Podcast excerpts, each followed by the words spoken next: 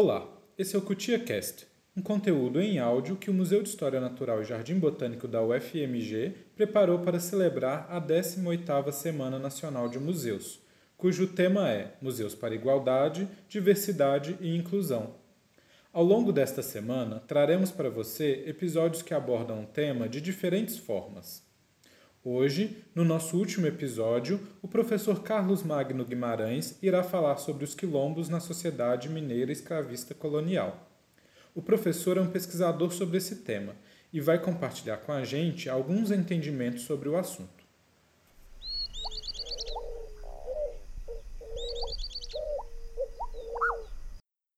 Em primeiro lugar, eu gostaria de cumprimentar a todos que estão dispostos a ouvir esta exposição. Meu nome é Carlos Magno Guimarães, eu sou professor do Departamento de Antropologia e Arqueologia da FAFISH e coordenador do Centro Especializado de Arqueologia Histórica do Museu de História Natural da UFMG. Dentre outros temas, eu trabalho com pesquisas sobre quilombos em Minas Gerais no século XVIII. E a minha exposição pretende apresentar alguns dos resultados obtidos por esse trabalho. Na minha exposição aqui, eu vou abordar os quilombos na sociedade escravista mineira durante o século XVIII, período que foi denominado por muitos historiadores de ciclo do ouro. A exposição será dividida conforme os temas a serem tratados, como o conceito de quilombo, as fontes utilizadas, as fugas, os quilombos e a repressão. A presença dos quilombos naquela sociedade foi muito marcante e importante.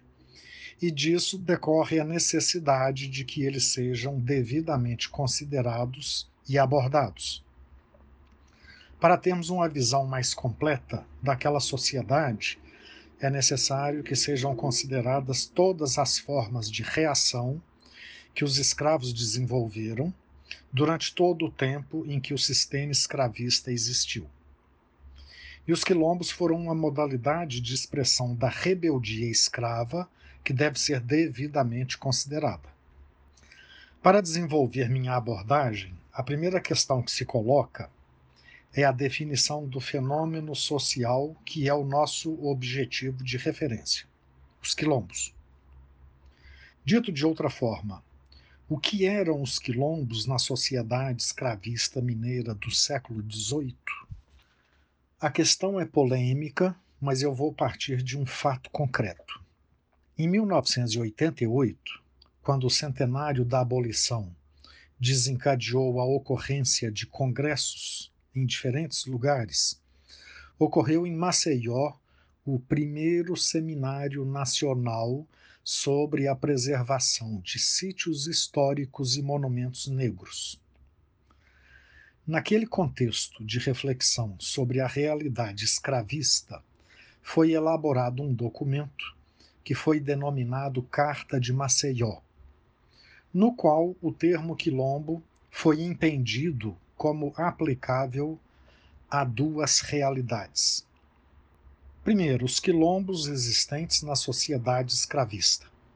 E, em segundo, todas as comunidades negras existentes ainda hoje na sociedade brasileira. Nessa medida, o conceito de quilombo apresenta uma dupla natureza, pois expressa uma dupla realidade histórica, social, política, cultural, etc. Ou o termo é aplicável para designar as comunidades formadas principalmente por escravos fugidos na sociedade escravista, ou ele se aplica às comunidades negras atuais que são herdeiras daquela realidade escravista, mas existem no contexto da sociedade brasileira atual.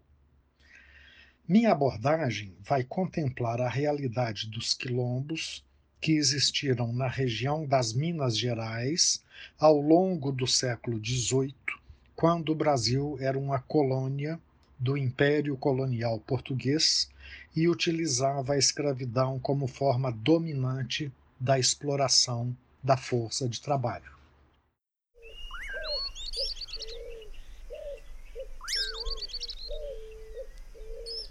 É necessário um esclarecimento antes de iniciar a abordagem dos quilombos.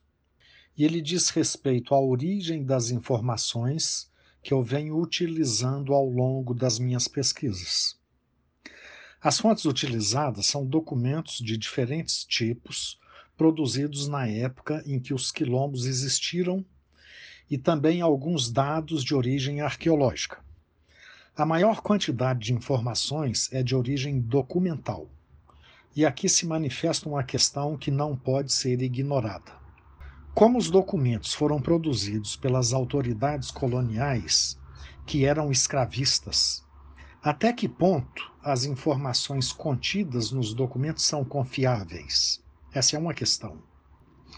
Muitos documentos foram produzidos pelas autoridades encarregadas da destruição dos quilombos. Até que ponto as informações ficam comprometidas pela autoria dos documentos? Ou eles são totalmente inúteis? Acredito que, embora exista esta condição comprometedora, ainda assim é possível utilizar informações contidas nos documentos que existem em quantidades expressivas em nossos arquivos em Minas Gerais e pelo Brasil afora. O próximo ponto de abordagem diz respeito às fugas dos escravos, que era a condição básica para se organizarem e constituírem ou formarem um quilombo. A questão que se coloca é: qual era o significado ou as consequências das fugas no contexto da sociedade escravista?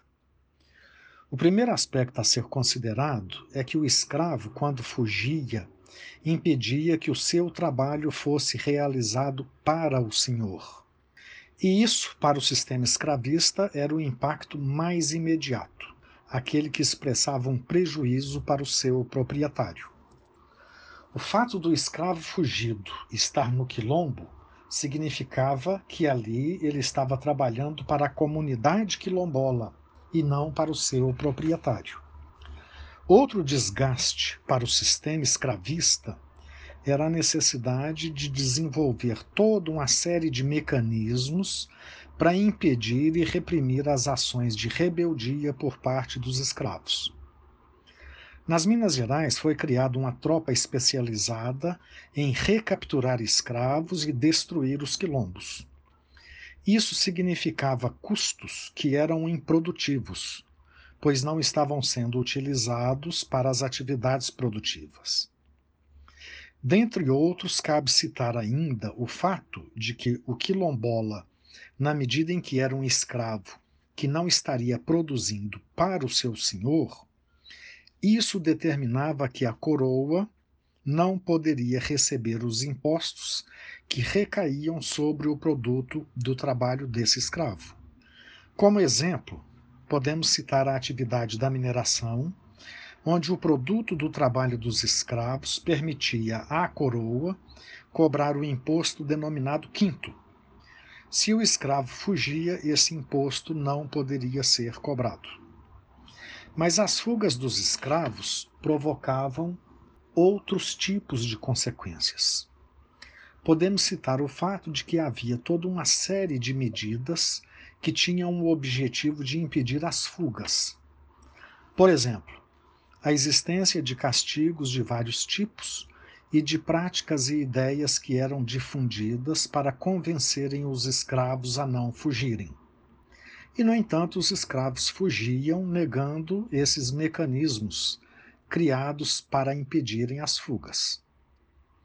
É uma comprovação de que tais mecanismos não eram totalmente eficazes. É o que as fugas deixam evidente. Uma outra consequência das fugas, que era muito comum na sociedade escravista, era o medo dos quilombolas, o que era largamente difundido. Era o medo de que nas estradas, nas fazendas ou ainda na periferia das cidades, os quilombolas pudessem atacar os demais habitantes. Esse medo era permanente, já que os quilombos existiram durante todo o tempo em que a escravidão existiu era o preço a pagar pela existência da escravidão.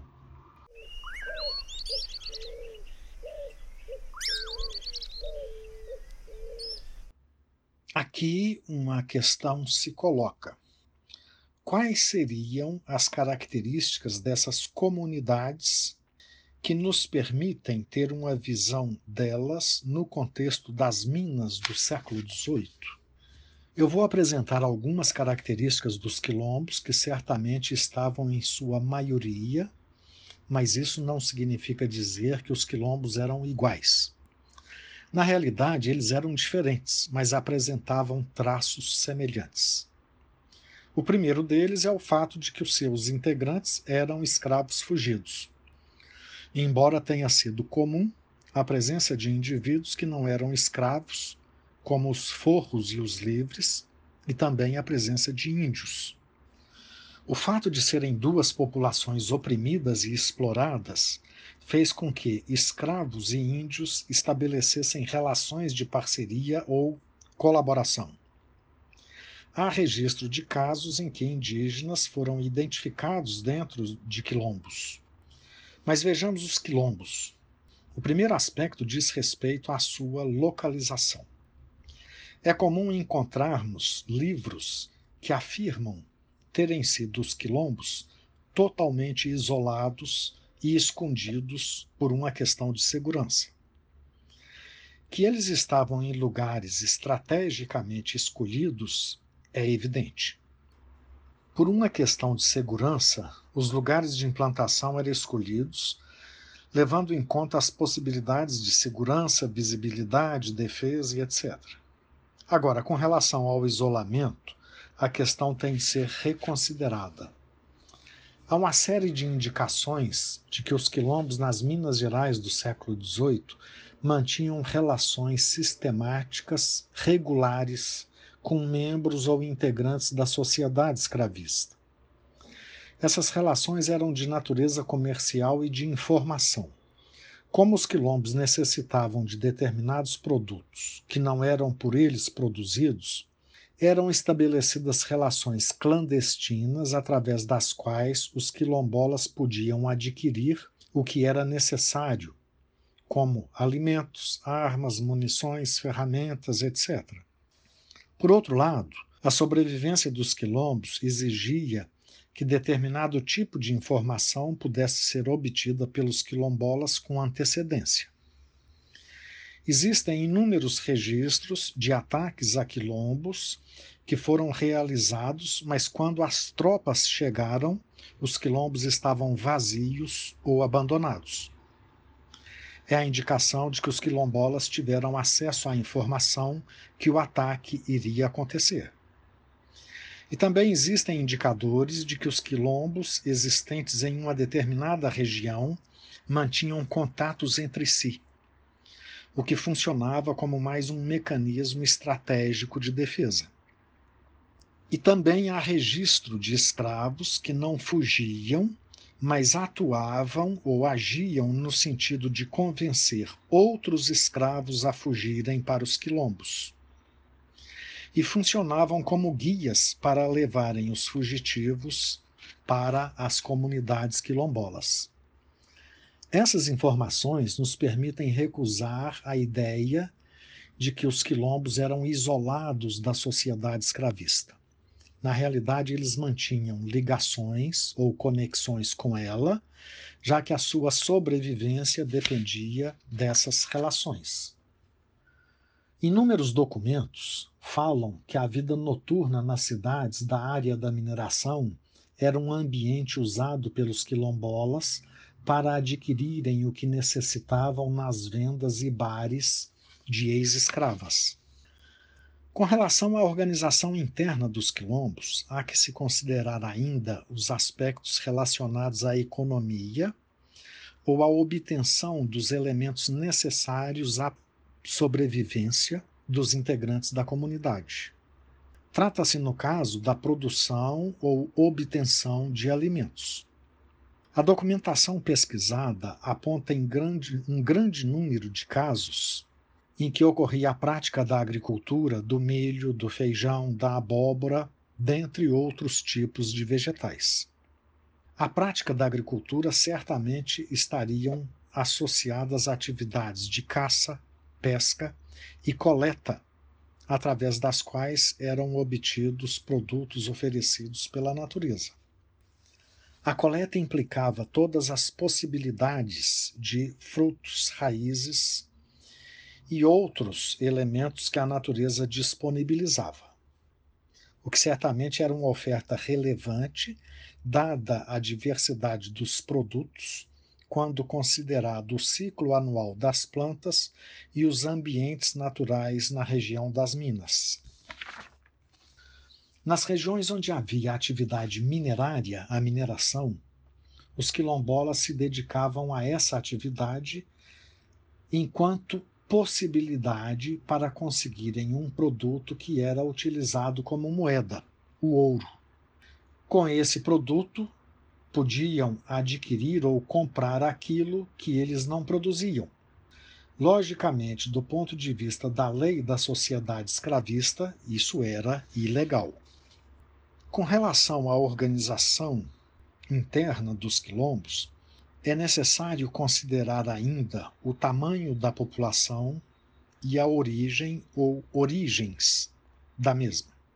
Havia quilombos de diferentes dimensões, desde aqueles com poucos integrantes até os que apresentavam centenas de habitantes. Do ponto de vista da segurança, os quilombos menores apresentavam melhores condições. No caso de um ataque, a possibilidade de fuga da comunidade era mais prática de ser realizada, mais fácil.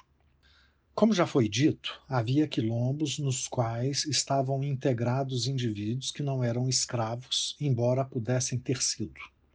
A presença indígena também já foi referida e deve ser considerado ainda a presença de indivíduos ou grupos de diferentes origens africanas, o que certamente faria do quilombo uma comunidade diversificada do ponto de vista cultural e organizacional.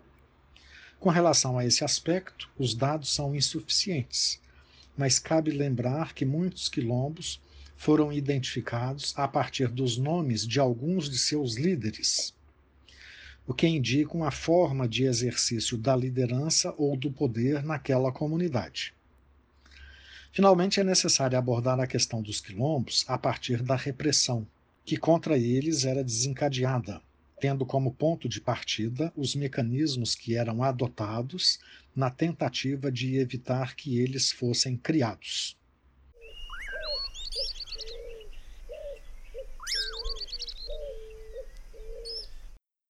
Cabe lembrar de início toda uma legislação que, em parte, era herdeira da legislação romana antiga, que estabelecia o que era permitido ou proibido ao escravo.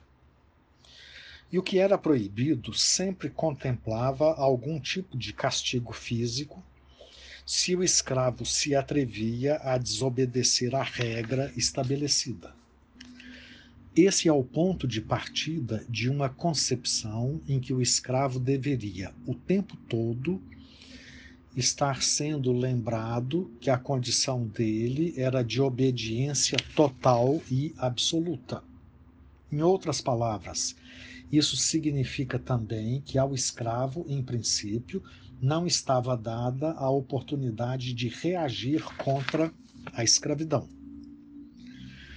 A sociedade escravista desenvolveu ao longo do tempo um conjunto de equipamentos cuja função se enquadrava nessa concepção. Diferentes instrumentos de tortura foram criados para atingir o escravo, tanto na sua realidade física quanto psicológica. Desses instrumentos, um se destacou ao longo do tempo porque tinha uma dupla natureza.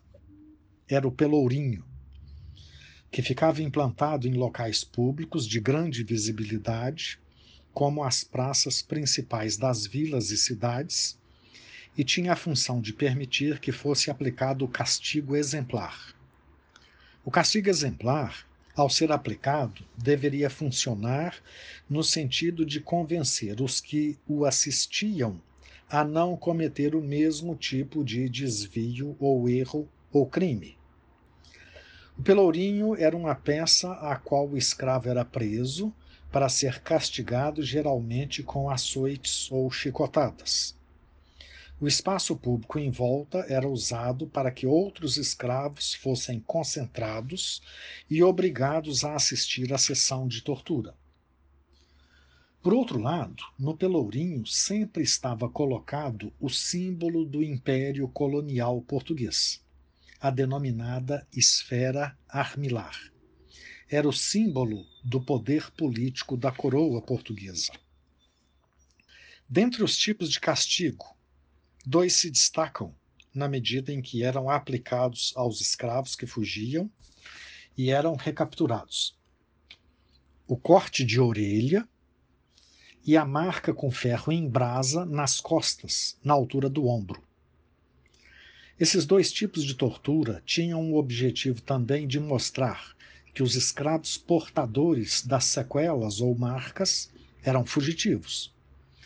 As marcas eram posicionadas em locais de visibilidade para permitir que todos as vissem. Mas a prática dos castigos foi apenas um dos mecanismos criado, criados pela sociedade escravista para tentar solucionar o problema constituído pelas fugas e criação dos quilombos.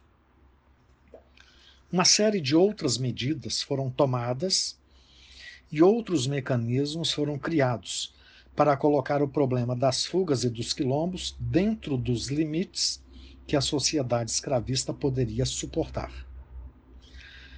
Assim ficava preservado o sistema escravista como a forma dominante de organização do trabalho e de exploração do trabalhador.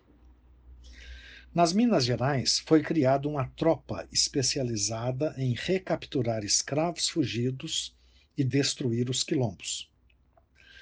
Eles acabaram sendo identificados como capitães do mato. Mas era uma tropa que tinha uma organização nos moldes das tropas militares, embora eles não fossem militares.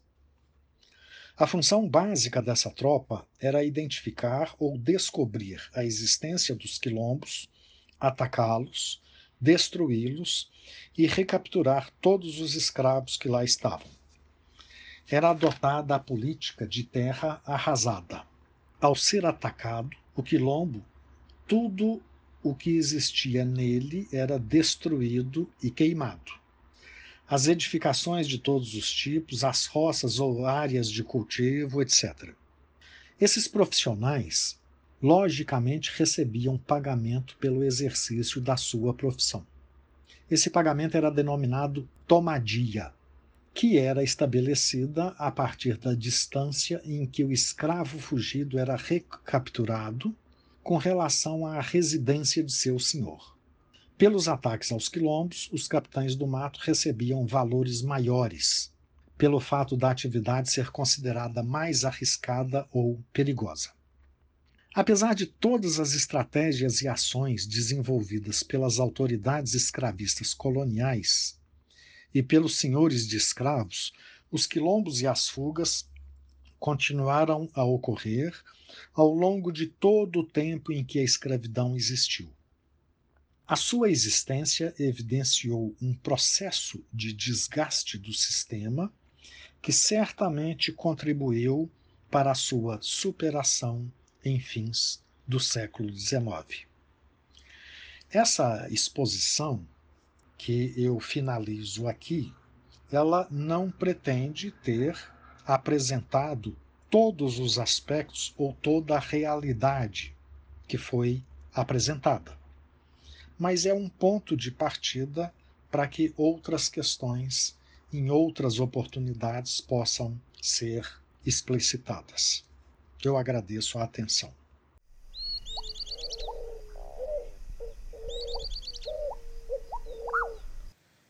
Este é um tema muito importante para entendermos a história da formação do Brasil.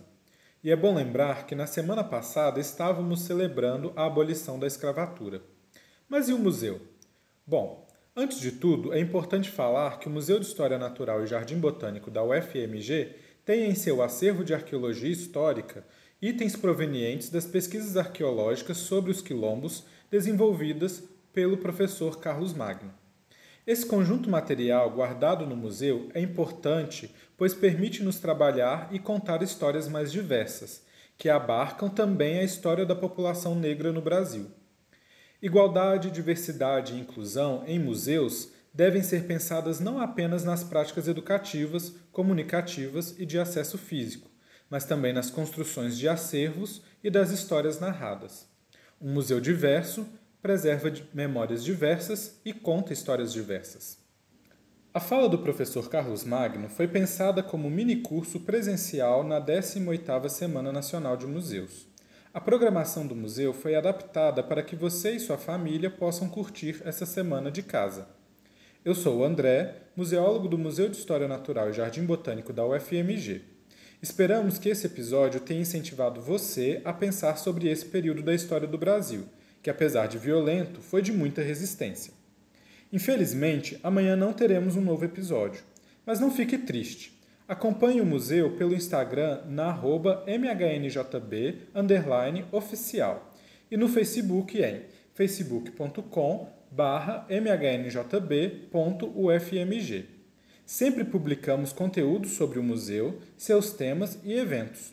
E quando o isolamento acabar, venha fazer uma visita no museu conhecer nossas exposições, a mata e, claro, a cutia, nosso simpático mascote que dá nome ao nosso podcast.